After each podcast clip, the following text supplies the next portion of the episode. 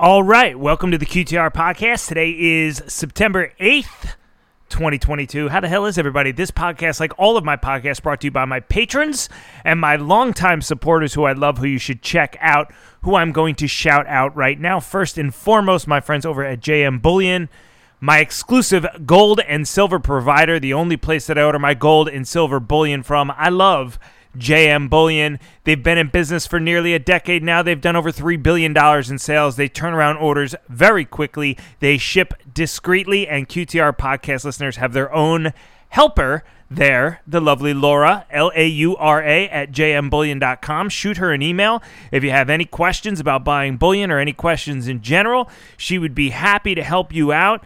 And of course, you can always go on the website. They have tons of inventory. Uh, and I just think they do a great job in general. I love JM Bullion. The link is in the podcast description. This podcast also brought to you by my friend George Gammon over at Rebel Capitalist Pro.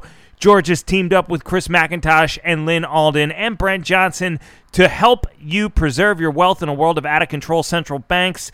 Nothing says we're going crazy like losing 10% of your purchasing power every single year, but with inflation nowadays, that's exactly what's going on. So George has dedicated his channel, Rebel Capitalist, on YouTube, his channel, George Gammon, on YouTube, and his wonderful uh, product, Rebel Capitalist Pro to helping you solve those problems. And uh, it's just a wonderful resource. George is an exceptionally smart dude. They cover a lot of ground, and for people that have an Austrian kind of skeptical lens on markets, uh, it's a uh, it's a wonderful resource. It really is. Uh, George is a great guy.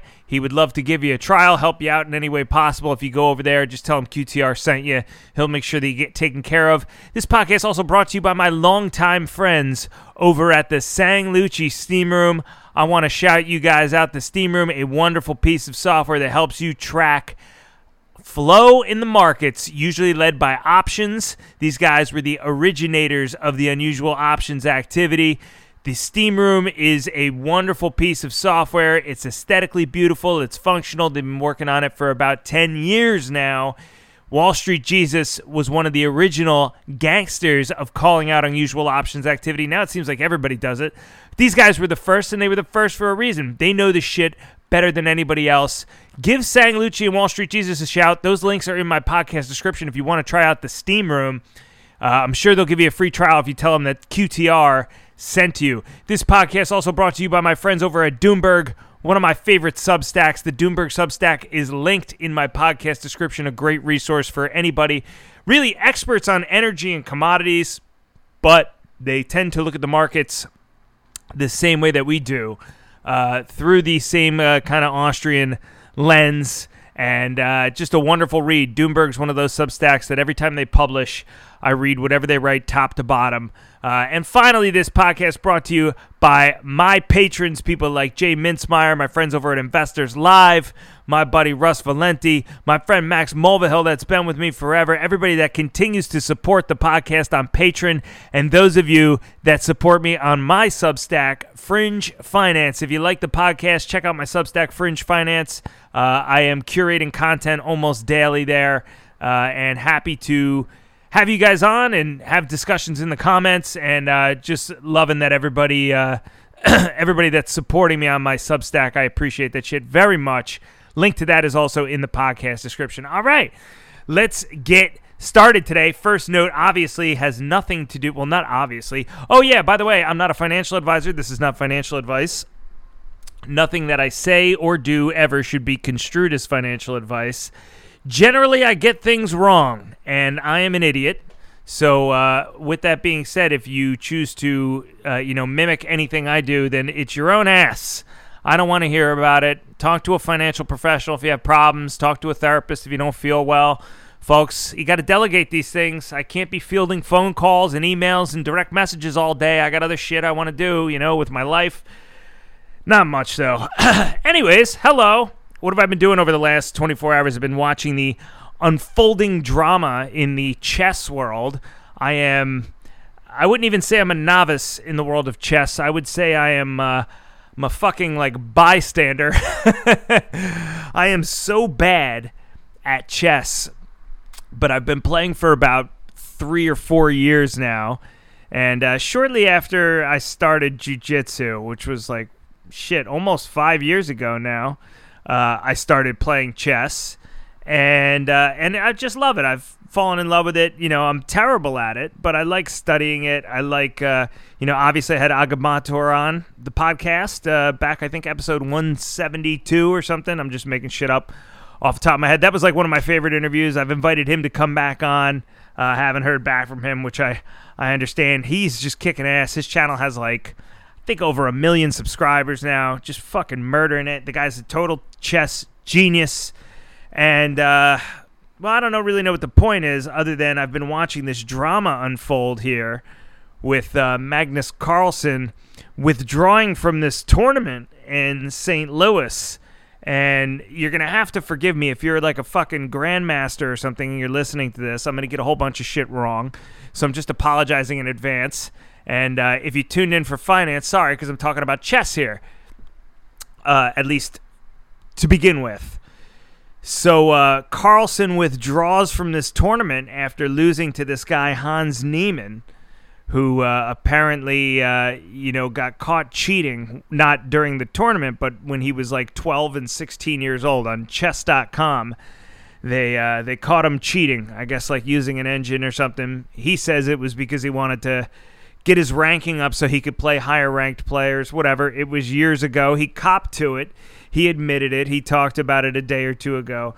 But uh, so and you know he he's a respectable chess player. He's rated like twenty six hundred.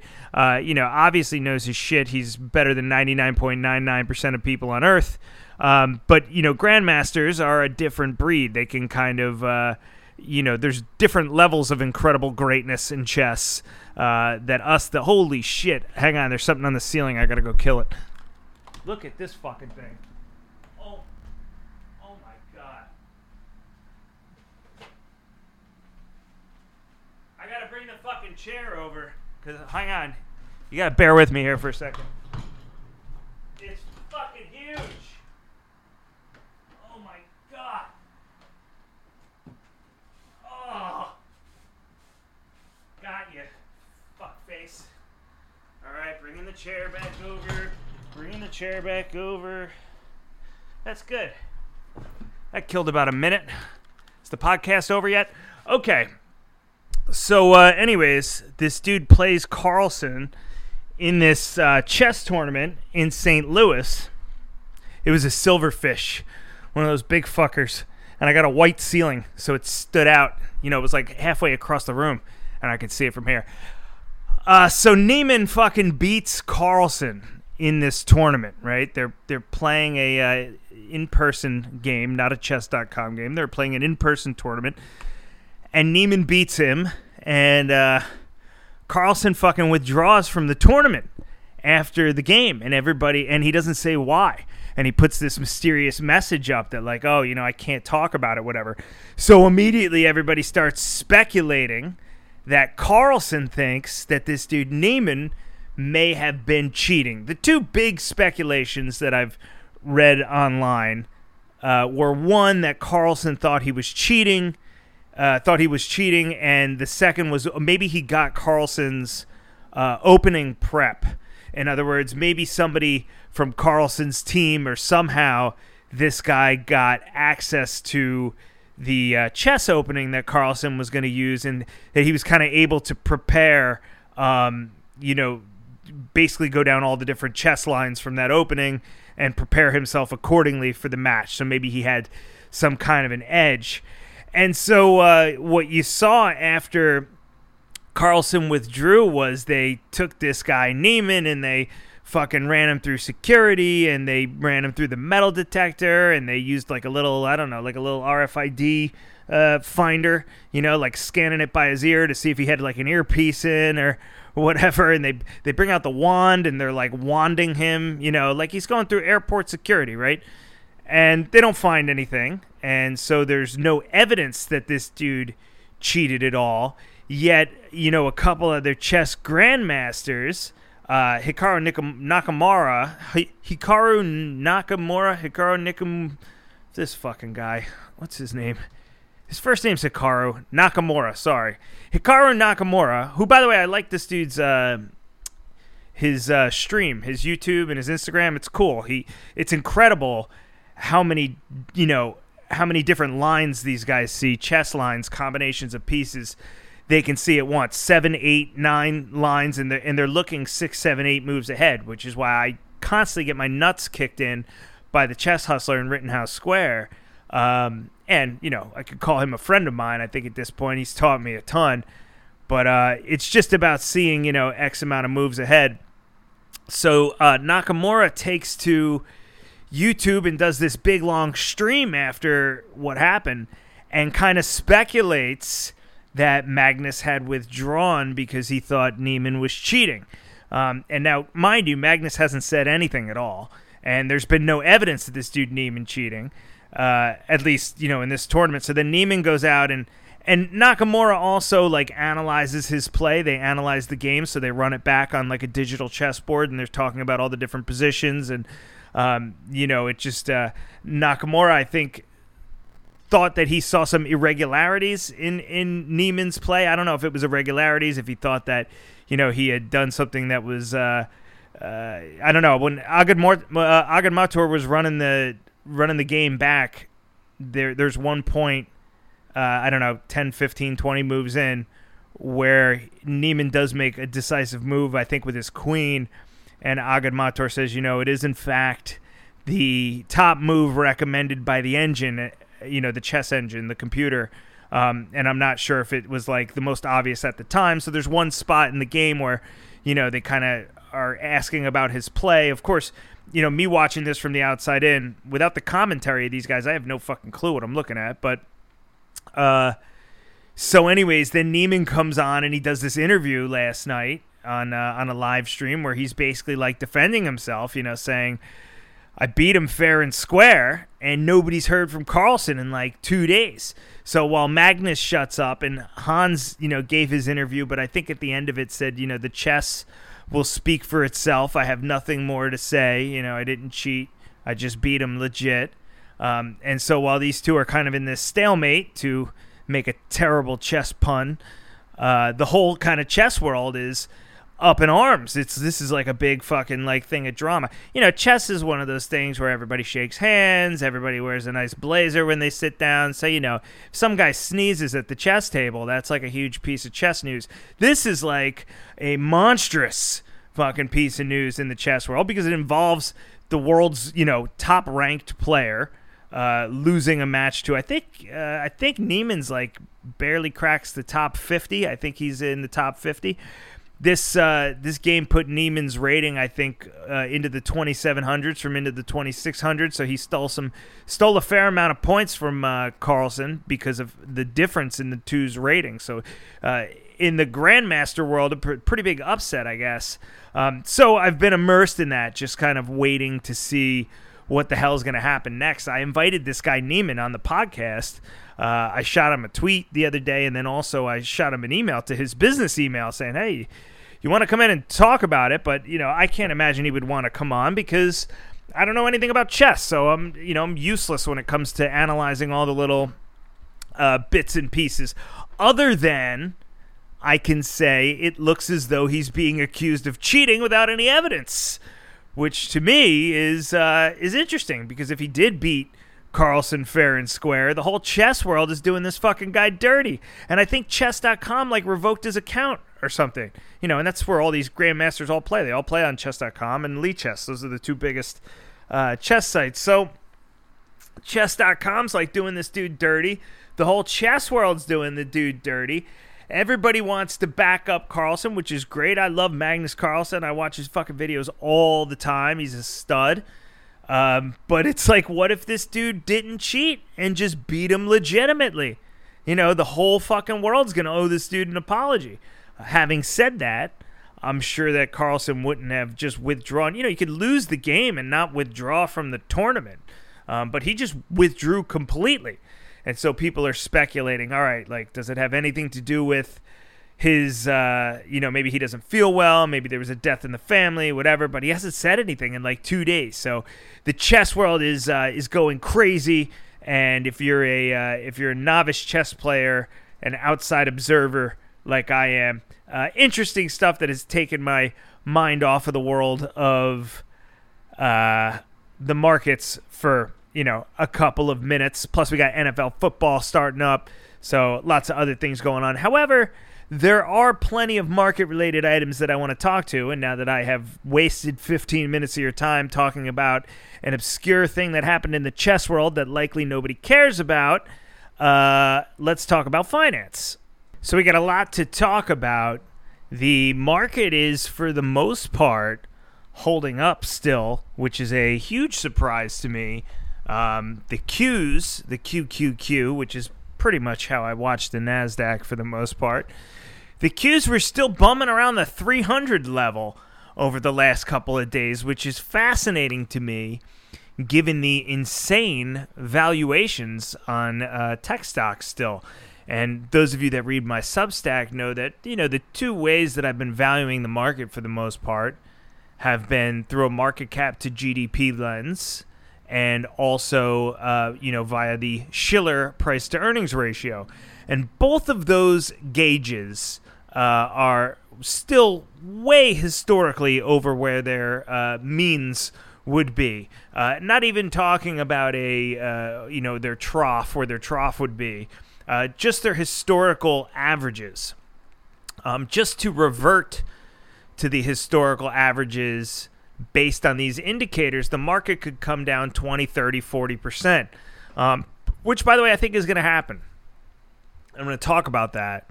Um, I think it's going to happen because I think that interest rate hikes are happening too much too quickly. I mean, look, with the amount of debt that we have outstanding, any hikes in interest rates over any period of time uh, are going to be devastating. Uh, but to hike rates, you know, we'll be going up close to 3% here soon over the course of just probably about eight months is a very, very quick uh, an accelerated way to raise rates. Now, for context, I've written about this a bunch of times.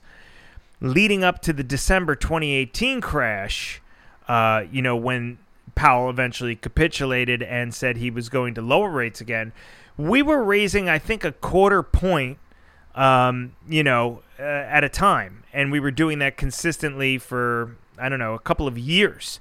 And so the the move up to that breaking point in the stock market was very gradual. The market had a lot of time to digest all of the quarter uh, basis point, uh, quarter percent moves, the 25 basis point moves um, individually. And then eventually you got to this point where the lagging kind of effects on the credit markets met uh, reality. And in December 2018, the market crashed, you know, heading into the holidays and then Powell eventually capitulated and and started to cut rates again. Um, I think that we're in for it way worse than December 2018. We have more debt outstanding. I understand there's more liquidity now because of all the QE that took place in 2020. But you have to keep in mind now we have hiked and we will have hiked, you know, after this month 300 basis points in the span of just, you know, 8 months, uh, which you know, if we were moving at the old pace, uh, you, there's a huge difference between the two.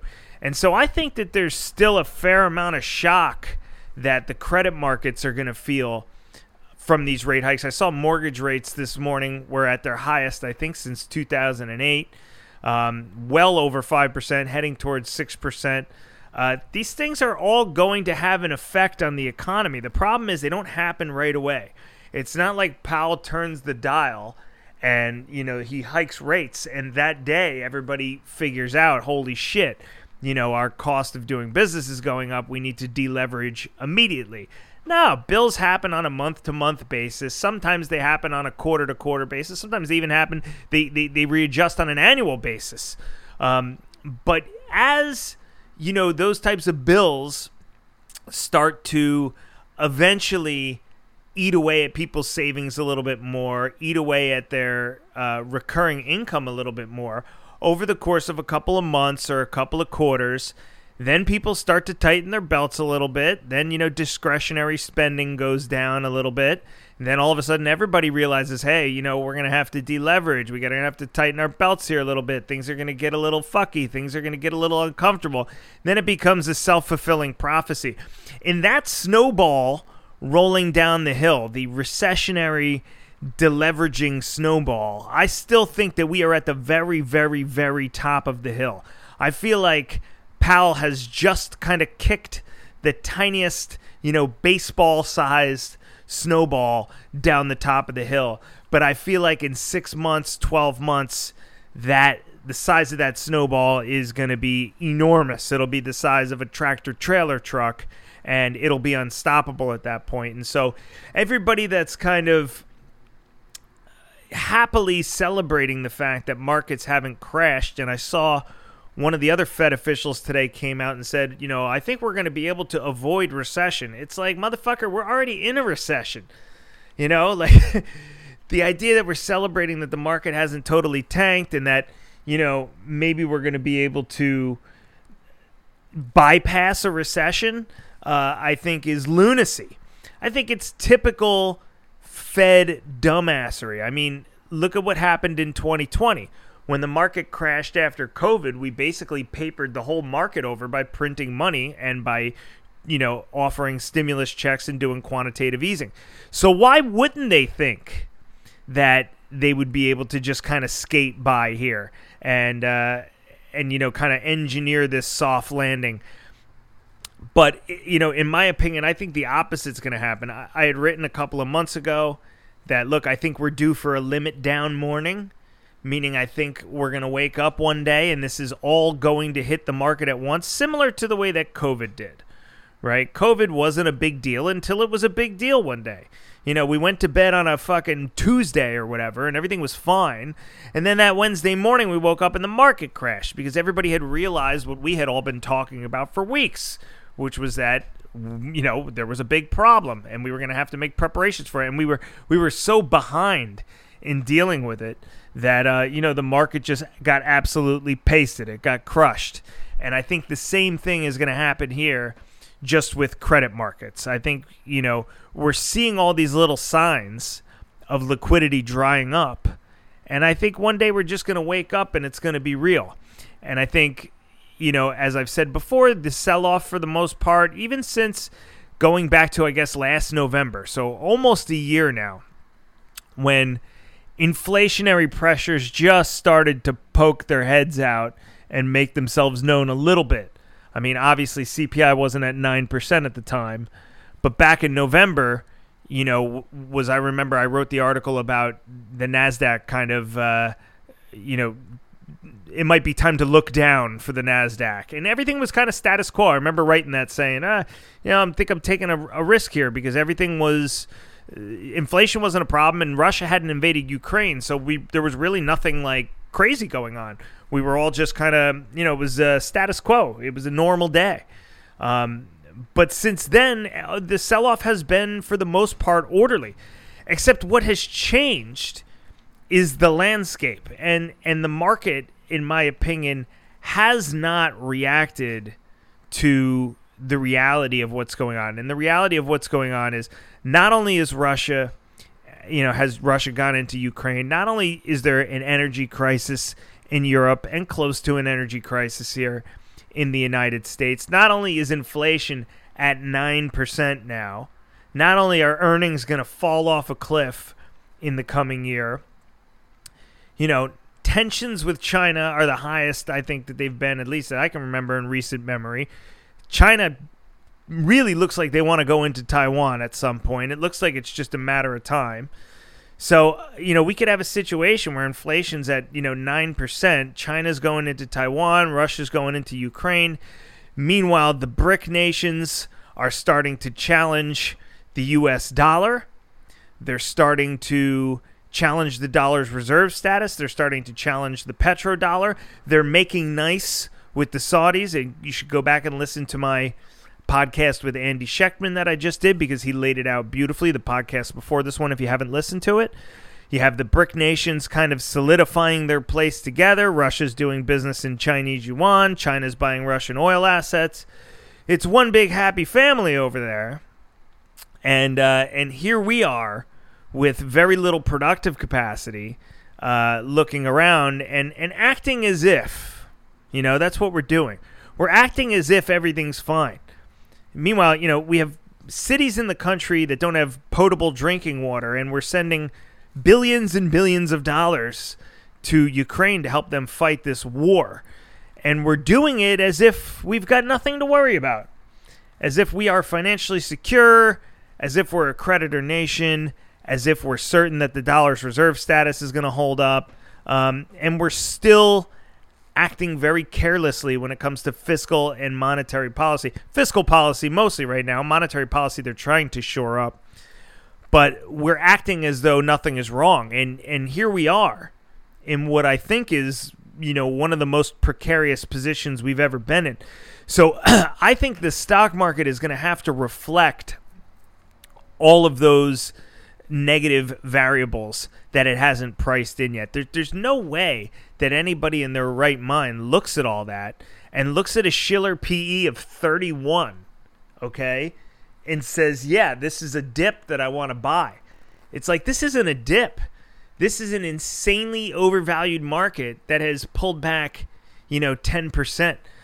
I mean, I know we're not reliving the past, but in bear markets of days past, it wouldn't be uncommon for price to earnings ratios to get down to 8x, 10x. You know, a PE of 8, a PE of 10, and right now we're at a PE of 30. You know, so by that by that measure, you know, would it be completely unjustifiable for stocks to fall 60%? I don't think so. I really don't.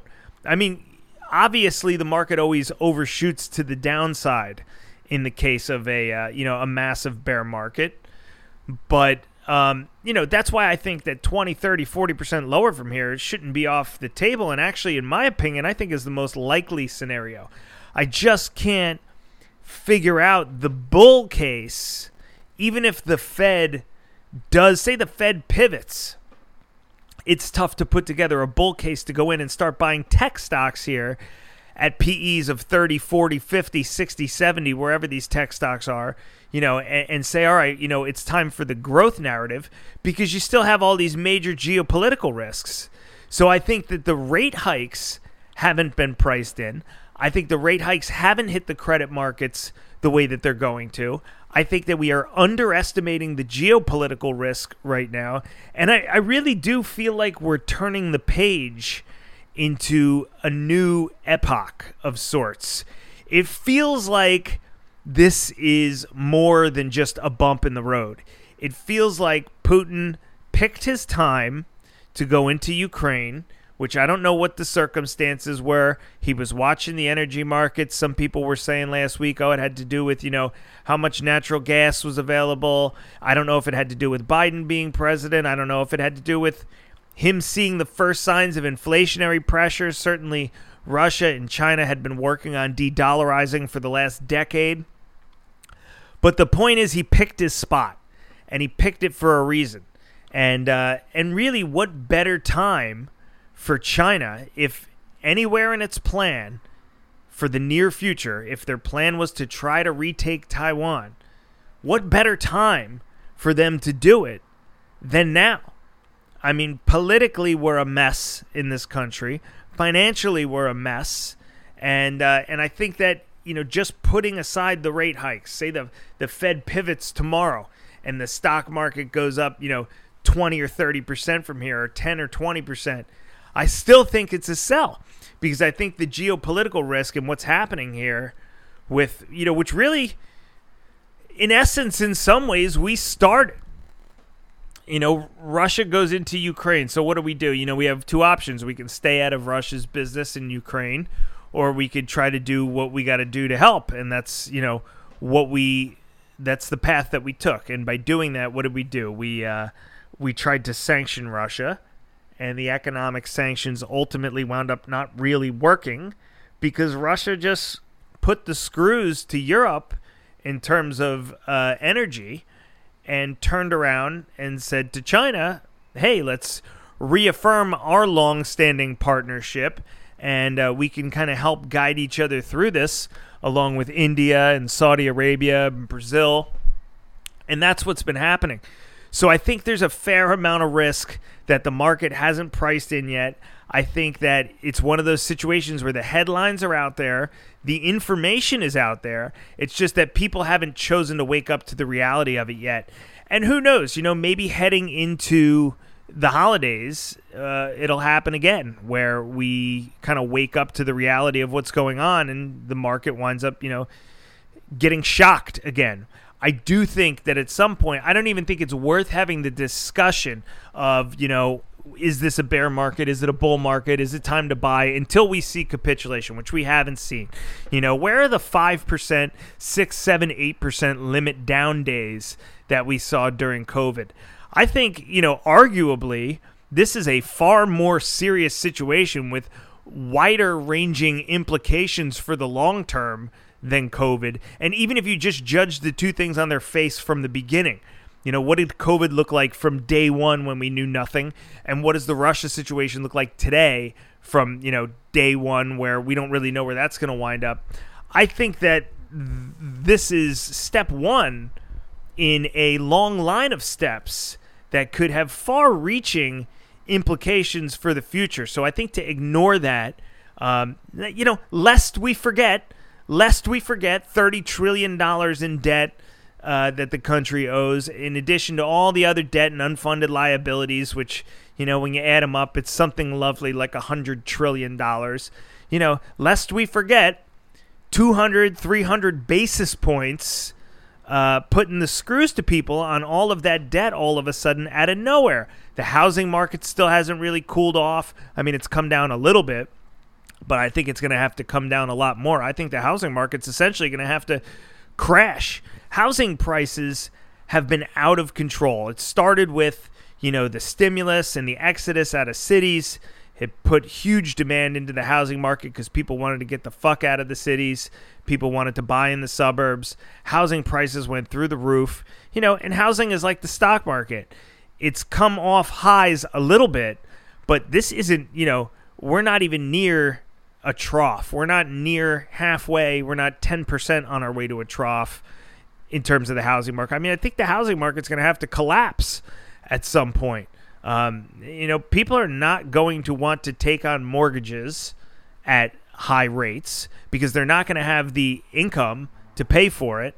And people that have variable rate mortgages or adjustable rate mortgages now are going to wind up paying more every month. And so that is one of many bills that is going to become just a little bit more expensive to the average American as it was. When you couple that with the price of goods moving higher over the last, you know, eight months, 10 months, year, um, it's really going to start to put the screws to people. And then, you know, no more stimmies. So we've kind of burned through our savings.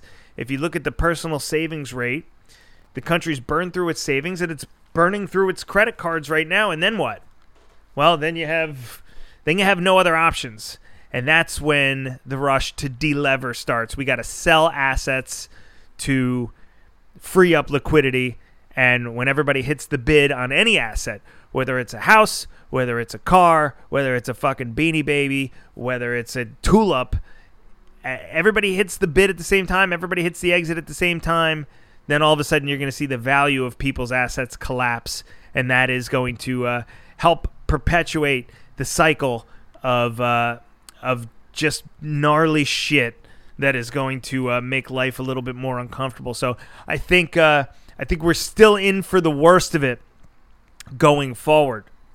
You know, I wrote an article a couple of days ago called A Broken Clock Cries Wolf Twice a Day, and it's a play on all the fucking people that continue to tell Austrian economists and skeptics and people who think that the market is going to move lower, and really anybody that thinks that we're heading for not great times ahead because that's really what everybody's conditioned to think, right? Everything's going to be great and we're going to be comfortable at all times.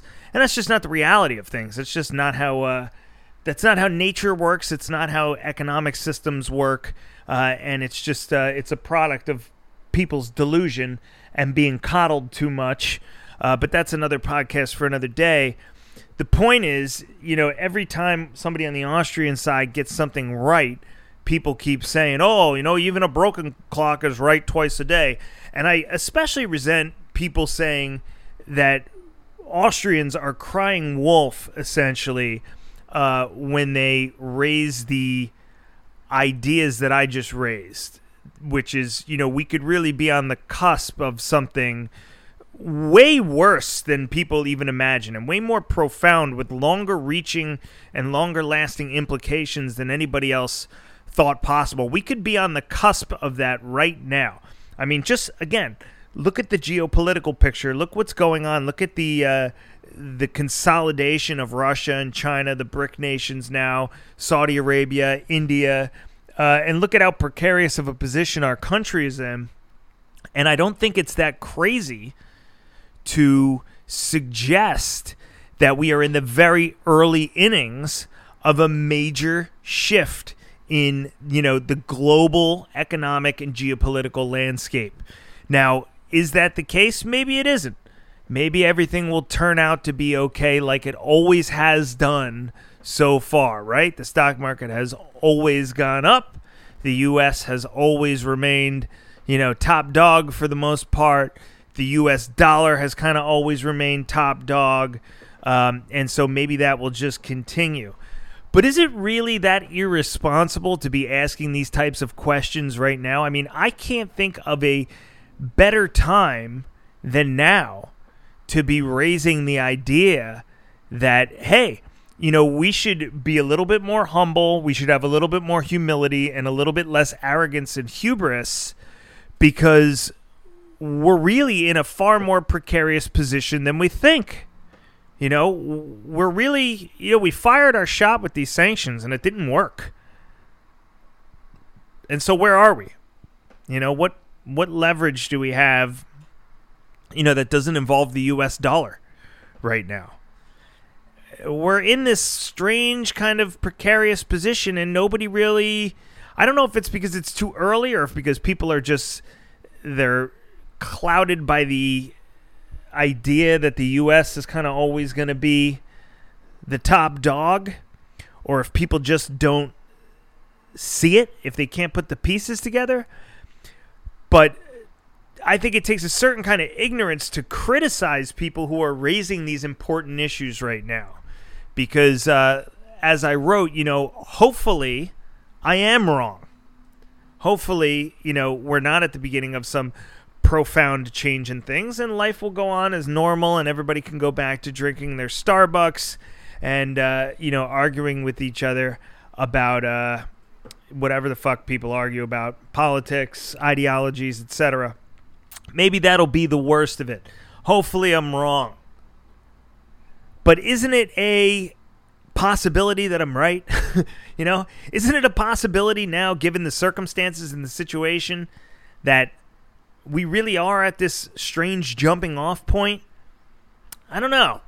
You know, that Thomas Sowell quote that I put in my piece is some of the biggest cases of mistaken identity are among intellectuals who have trouble remembering that they are not God. And that kind of rang true here, right? I talk about this with monetary theory, uh, monetary policy all the time you know, we basically we base monetary policy on this flawed idea that we're in control and we're always going to be in control and there's never going to be a part of the economy that we can't micromanage and there's never going to be a solution to kind of adjusting the free market to do whatever we want it to do. And that's just not the case. It's not in the laws of economics, it's not in the laws of nature. And so this Thomas Sowell quote really kind of rang true to me. Uh, some of the biggest cases of mistaken identity are among intellectuals who have trouble remembering that they are not God. Right? And so we don't have, you know, the. Uh, we don't we're not in the driver's seat in the way that I think many people think that we are in this country. Um, I don't know if it's because they don't understand, you know, the economics, they don't understand the geopolitics, whatever.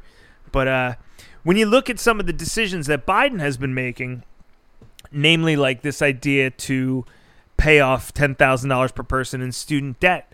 When you see something like that occur at a point when the nation is in the midst of an inflationary crisis, you're left to wonder, you know, is it that he just doesn't get it? Does he just not understand that the problem is we're doling out and printing too much money and that all of this money is chasing up not enough goods and so prices are going up? You know, th- th- we're inflating the money supply. Does he just not get it? And then I see all these calls for extra spending. By the way, not to mention the fact that every single day we get a new headline that Biden has asked Congress for another billion, two billion, three billion to Ukraine. And so we're sending billions and billions of dollars over to Ukraine as if we have it. We don't have it. You know? We're a debtor nation. We're 30 trillion in debt and we got fucking problems here that we need to fix. I understand the situation in Ukraine is a bad one. I'm not totally against, you know, helping out.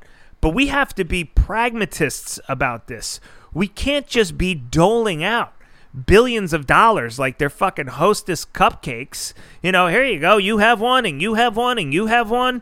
Just handing them out to our friends. You know, we don't have it to be handing it out like that.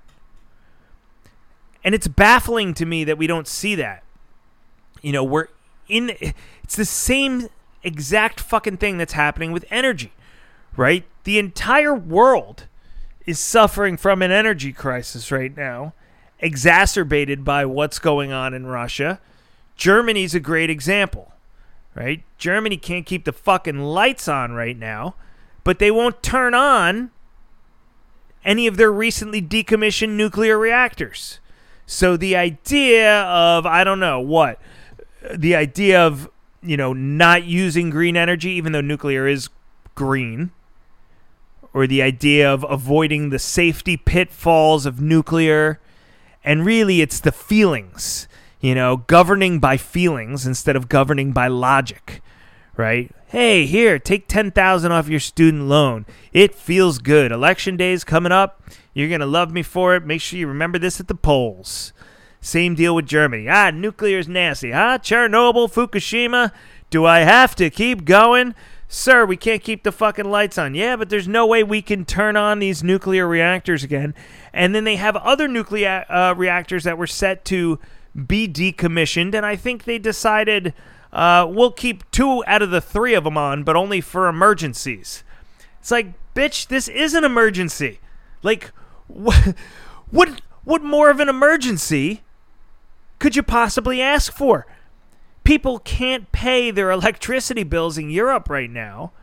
And of course, everybody is coming up with the wrong solution to that. You have politicians organizing protests to try to get people to not pay their energy bills. Well, that's not going to solve the problem. I mean, it's going to be what a collective default by the people. Okay, well, you know, that's a nice thought. You won't have to pay the bill, I guess. Sure, it'll damage your credit and whatever else, but uh, did you not think about the fact that they're going to turn your fucking electricity off? If you don't pay? Like, have we thought more than one or two iterations here? forward and what's going to happen when they turn everybody's electricity off for not paying the bill? Well, everybody's going to riot.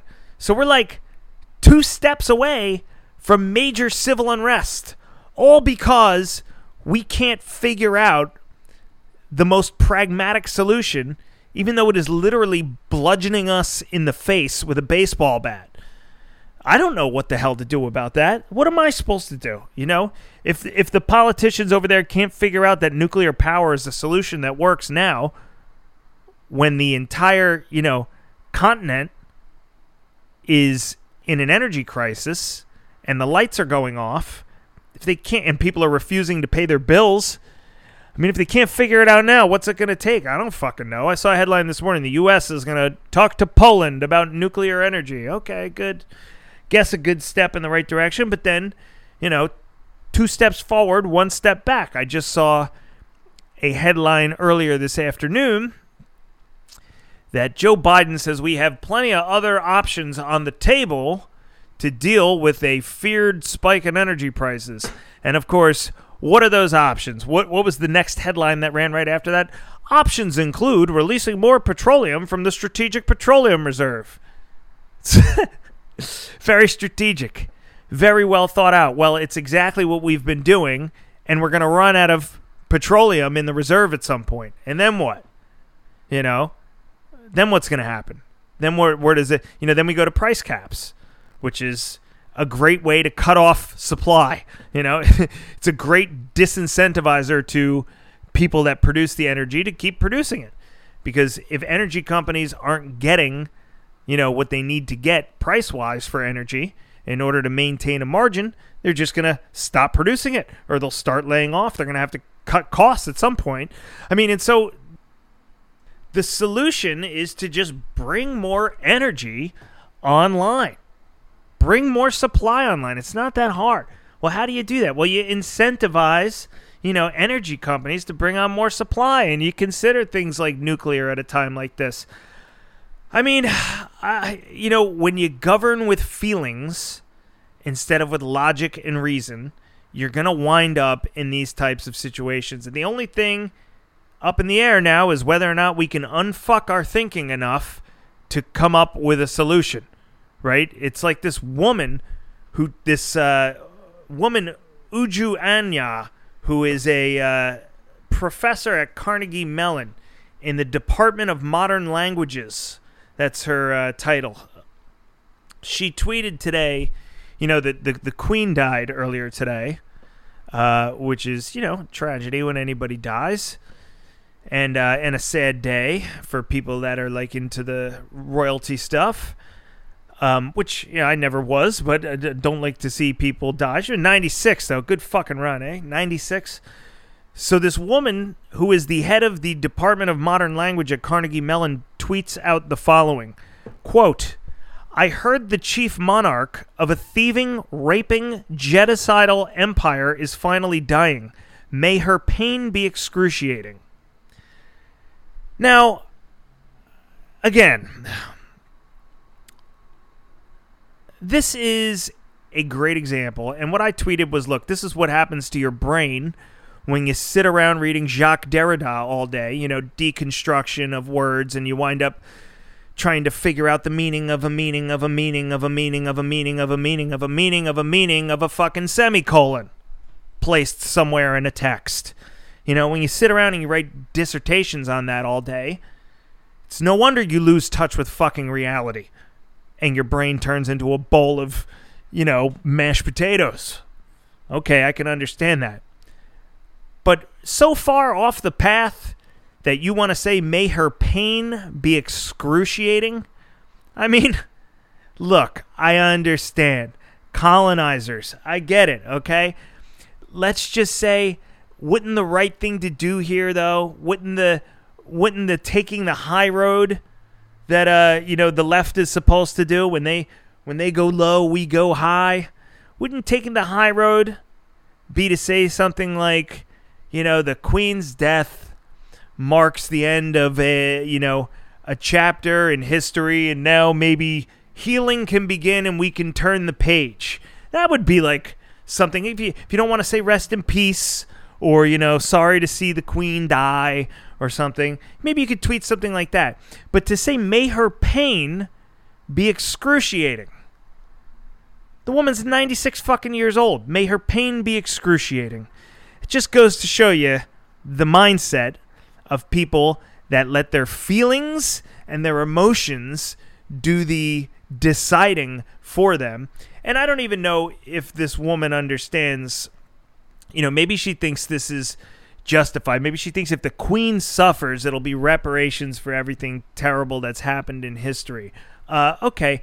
Do I understand that a lot of people suffered over the course of history? Yes. Do I understand that a large amount of injustices took place? Yes, I do. But the year is 2022. Okay.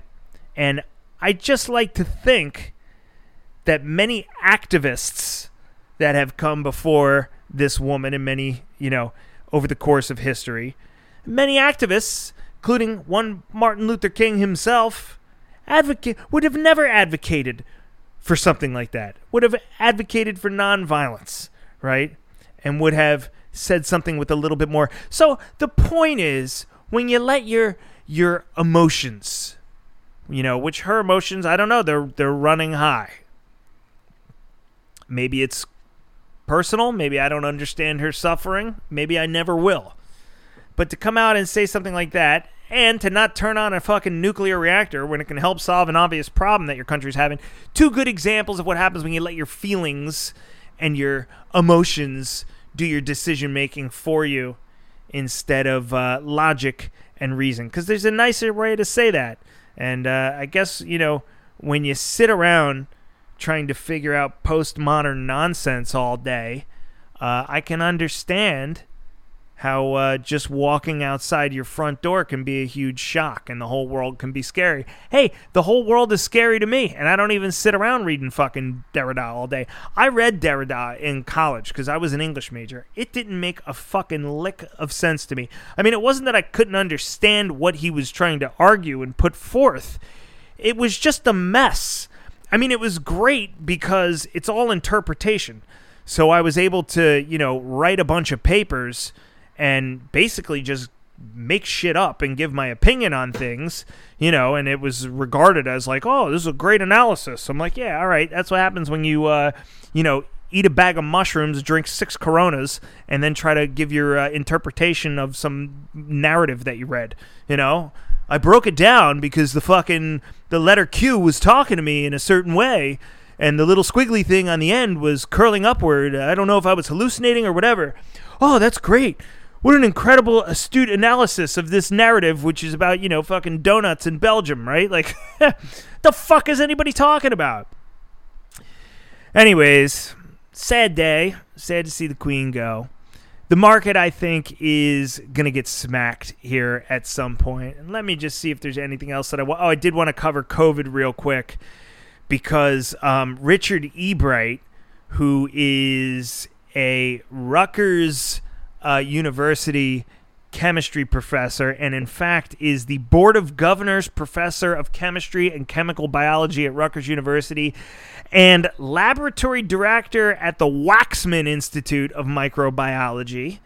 He has a uh, degree from Harvard, a little community college up near Boston, and he also has a PhD from that little community college called Harvard up up in Cambridge, Mass, or wherever the fuck it is.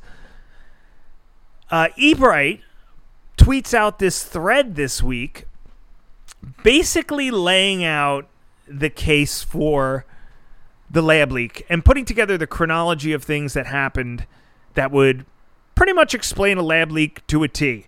Uh, so much so that, you know, another PhD from Princeton that read his analysis said quote, this evidence is not dispositive, but were the lab leak hypothesis incorrect, it would represent a staggering set of coincidences. And that was uh, Justin B. Kinney who wrote that. He was an associate, is an associate professor at Cold Spring Harbor Laboratory and a Princeton PhD, another small community college that nobody's ever heard of. But um, Ebright comes out and just lays it out. Now, if you've listened to like the Jamie Metzl um, podcast on uh, uh, Lex Fridman's podcast. If you can, if you can deal with Lex Fridman for four hours, I love Lex Fridman, but sometimes I have trouble listening to him for four hours. I just want him to get angry. You know, he stays so calm. I just want to be like, dude, will you just curse, get pissed off about something? He stays monotone the whole time. I can't even do an impression of him because it would require me to take all the emotion out of my voice, which I can't do. But hey, he's a balanced black belt from uh, Balance here in Philadelphia. He's got my respect. Having said that, if you haven't listened to the Jamie Metzl um, podcast with him, it's from like December 2021. Uh, you should listen to it. He lays out a lot of this too.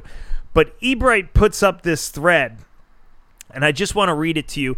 And before I do, up front, let me remind you that everybody said lab. You know, when this whole thing went down, everybody said, "Oh, the seafood market's there. That's nice." But also, you know, the Wuhan Institute of Virology is 500 yards down the road. You can fucking see it from where the guy was selling, you know, raw fish at the fish market. The fucking thing's right there, right? But there's even more coincidences than that. So, by the way, everybody that came out and said that, that suggested the lab, and I need, you don't need to be a scientist, you don't need to be a fucking cartographer, just need common sense. The virus was found here, the lab is here. Maybe we should look there first. That was the extent of my research. You know, four seconds thinking with my fucking chimpanzee brain and my double digit IQ, and I came up with maybe we should check the lab first. Now, there's all this insane evidence that, I mean, it's all circumstantial, but when taken together, it is, uh, it certainly is a lot to ignore. Um, so, Ebright wrote this thread on Twitter last week that I want to read it to you. He said, uh, A pandemic caused by a bat SARS like coronavirus emerged in Wuhan, a city a thousand miles from nearest wild bats with SARS like coronaviruses, but that contains labs conducting the world's largest research program on bat SARS like coronaviruses. he then noted that in 2015 to 2017, scientists and science policy specialists had expressed concern that the Wuhan Institute of Virology was conducting and contemplating research that posted an unacceptable risk of lab accident and pandemic. So they weren't operating at the uh, highest safety levels that they were supposed to to conduct such research. They had a, a collaboration with the French. Then the, some of the French people backed out. The Metzl podcast goes into deep, uh, depth more on that if you want to listen to it. In 2017 2018, the Wuhan Institute of Virology constructed a novel chimeric SARS like coronavirus that was able to infect and replicate in human airway cells and that had 10,000 times enhanced viral growth and four times enhanced lethality in mice engineered to display human receptors on cells. He then says, right, so they just make this nasty fucker in a lab, is basically what he just said. They took fucking a coronavirus and they put it on fucking juice like fucking McGwire hitting 100 home runs in a season. Then he points out how an NIH grant proposal focused on novel spike genes with higher binding affinities.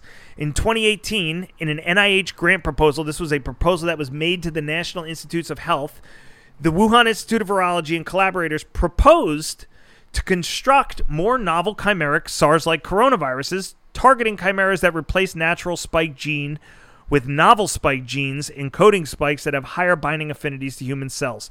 So they went to the NIH and said, This is what we want to do. Basically, we want to make something just like COVID. And then a DARPA grant proposal from 2018, and Metzl notes that DARPA is like the uh, VC arm of uh, of the government, right?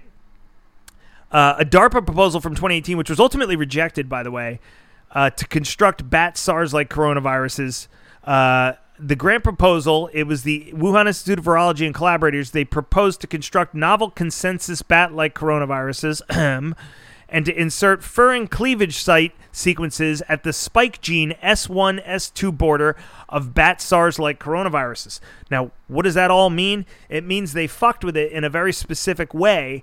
And by the way, that's the exact way that COVID has been fucked with. So when people look at COVID, it matches essentially what was in these grant proposals, right? And even though the grant was rejected, uh, Metzl speculates that the Wuhan Institute of Virology just decided they were going to do this research anyways.